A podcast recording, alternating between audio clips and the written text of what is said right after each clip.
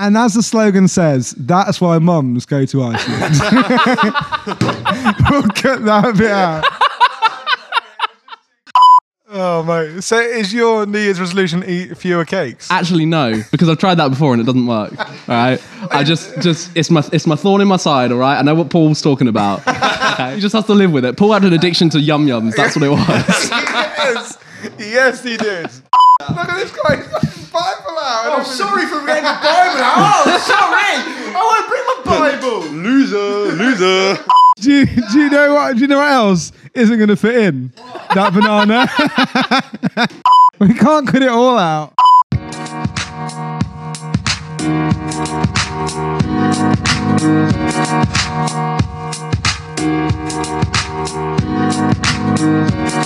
Hello, and welcome to our Real Talk mid-season mini-series. So it is Easter, and today is Maundy Thursday, which is a big day, big day in her week.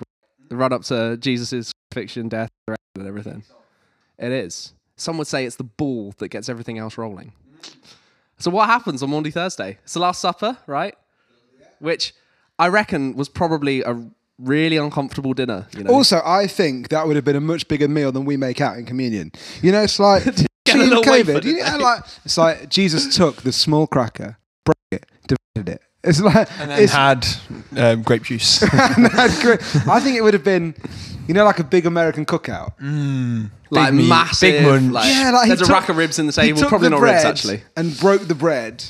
And with it had like lamb burgers. Yeah. That's, uh, that's it. Shish kebabs. Yeah, yeah, that's what I think. Do you think it was good food? I think it was good one hundred percent. Food. one hundred percent. Middle Eastern food. Definitely was like some kind of lentil soup or something though, wasn't there? Yeah, or um, we we had, whenever we spent time around that area, they, there's like a shawarma or gyros if you're in certain parts mm. of the world. Just Oof. like meat and wraps and flatbread. Oh, mate, that's mm. it. Man, Let's I'm, bring it I'm in. hungry, I'm ready. Let's bring it in, church tradition now. That's what we're going to do. When we're back at City, we break bread. Mad. But um... I, the Last Supper was this interesting moment where, like, imagine sitting down to dinner with, like, your twelve closest friends. Some people don't have that many friends, but we'll breeze past that. And, uh, like, in this dinner, Jesus tells Judas, like, by the way, you're going to betray me. And he tells Peter, like, yeah, and when everything comes to it, mm. like, you're going to deny me. Yeah. Like, mate, that would have been a pretty uncomfortable dinner. True. True. I don't know. I yeah. just feel like the atmosphere in the room might have been a little bit... a little bit tense. A little bit. Yeah. Yeah, and how, how do you ride that out? You know, if you're Judas in the moment where Jesus calls you out like that, and he says, "This is what's going to happen. You're going to be the one that betrays." How do you, how do you carry on? What happens next? Yeah. Um, Didn't he walk out? I thought, I thought in some versions, translations, he walks out. It talks about them singing a hymn together. So mm. I, I mean, his head was definitely not in the hymn, was it? Let's be honest. Wow. I grew up with the image of um, he just says to all the disciples, "Oh, someone's going to betray me," and then Judas walks out. And in my head, everyone's like, "Why is Judas?" No, they go around one at a time. And it's like, "Oh, is it me?" Is it and he's me? like, "No, is it me? Is it is me? me?" No, Judas is like, "Is it me?" Yes. Yeah. Oh, does he actually say it in front of everyone? Mate. Yeah. Calls him out. Oh, my word. But anyway, and then and then so after Peak. the Last Supper, which um, was a meal actually that I would have loved to have witnessed, but also probably wouldn't yeah, wanted yeah, to be at. Yeah, definitely. Um, just goes to the garden and he takes um, James, John, and Peter, like his three closest friends, and prays. And there's this beautiful moment in the garden where he goes off on his own to pray and he sits down and prays what's probably like the most heart-wrenching prayer mm. um, that's recorded in the Bible. And he says, "Abba, Father, all things are possible to you. Take this cup from me." So he literally asks God, knowing yeah, yeah. full well that this was the plan all, the, all along. Like, if there's another way, I want that, not yeah. this. Mm. But not my will, but yours be done. Hmm. Which is pretty... I think there's so much of the character of Jesus just contained in that yeah, one yeah. real short prayer. It's the essence of fearless submission, isn't it? So mm-hmm. regardless of the cost that he knew was coming, like the crucifixion, the cross, it wasn't, it wasn't a surprise to Jesus. I think sometimes we can misinterpret the situation. We can look at it as, as he didn't fully know what he was doing. He was fully aware. Yeah. Mm. And I don't know what age he fully understood what his destiny was, because... a baby, he probably couldn't have comprehended that level of, yeah. of future thinking and purpose, but he knew the cross was coming. Yeah, I mean, feasibly, there was a point in his life where I was like, "Oh, I've died," where he understood, mm. which wow. I guess makes that evening, that conversation, even more yeah. difficult. Mm. Yeah, for sure. I think it's really cool as well. Like he, so he comes to what's probably the, the hardest and lowest point of his life. Um, and he comes to God and he pours out his heart, yeah. and he starts it with these two sentences, really short one, like Abba Father. He reassures himself that like, actually God is his father. Yeah, He's yeah. never failed him before. Mm. And then um, all things are possible to you. It's like, well, you love me dearly and you are like powerful beyond imagining, the God of the universe.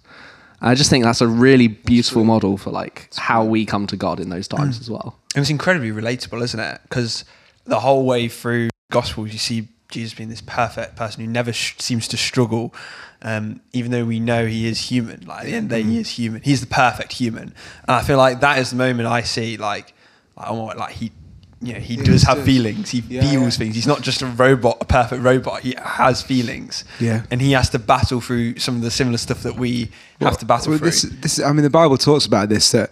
Um, Jesus faced everything that we will face. Yeah. So it's it's not as if we're going this alone or for yeah. the first time, which makes me think, especially in our generation today, where so many people struggle with anxiety and depression and loneliness. Now, don't hear me wrong. I'm saying I don't believe Jesus was ever depressed, but he understood being in the pit of despair.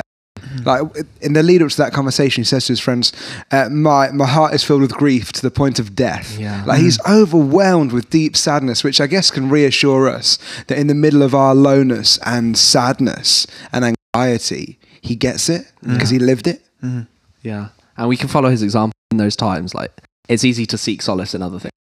It's mm-hmm. easy to run to distractions or just kind of wallow in it. But Jesus goes straight so to his good. father. So good. He goes straight to his uh, his dad in heaven. And yeah. he says like, you know, you love me, you're powerful.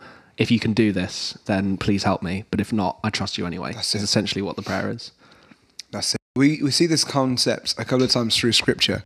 We see it see it in uh, Mishael, Hananiah, and Azariah, commonly known as Meshach, Shadrach, and Abednego, because nobody knows their Hebrew names. um, they have the same conversation. Our God is able to deliver us.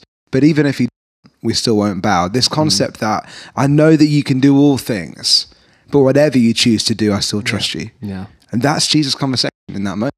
For sure. And we're almost coming to this season um, in the world where things are changing. You know, for many of us, things might start feasibly in a few months, yeah. start returning to some sense of normality. But I think there will have been kind of almost damage done and emotions that people have to deal with. Mm. And there's going to be a real sense of lowness, loneliness, Um, anxiety, yeah. insecurity to walk through. And if anyone watching suffering with any of these things or thoughts in your head, just know and be reassured that you can go to Jesus, who has gone through it all himself. Like he understands, gets it, he knows what you're doing, he knows what you're going through. Yeah, it's Maundy Thursday. Be assured, he gets it wherever you're at. And Abba Father that Jesus prayed to in the garden is the same Abba Father that you can cry out to in your despair, in your loneliness. And for all of us who are doing well in our walks with God or feeling good about life, let's pray that second part of Jesus' prayer, that not my will but yours be done. Let's live lives yeah. that make a difference. And maybe you want to recommit yourself again right now to say, God, I'm going to walk out your purposes even when I don't understand. Mm. Awesome. Stay tuned for Good Friday.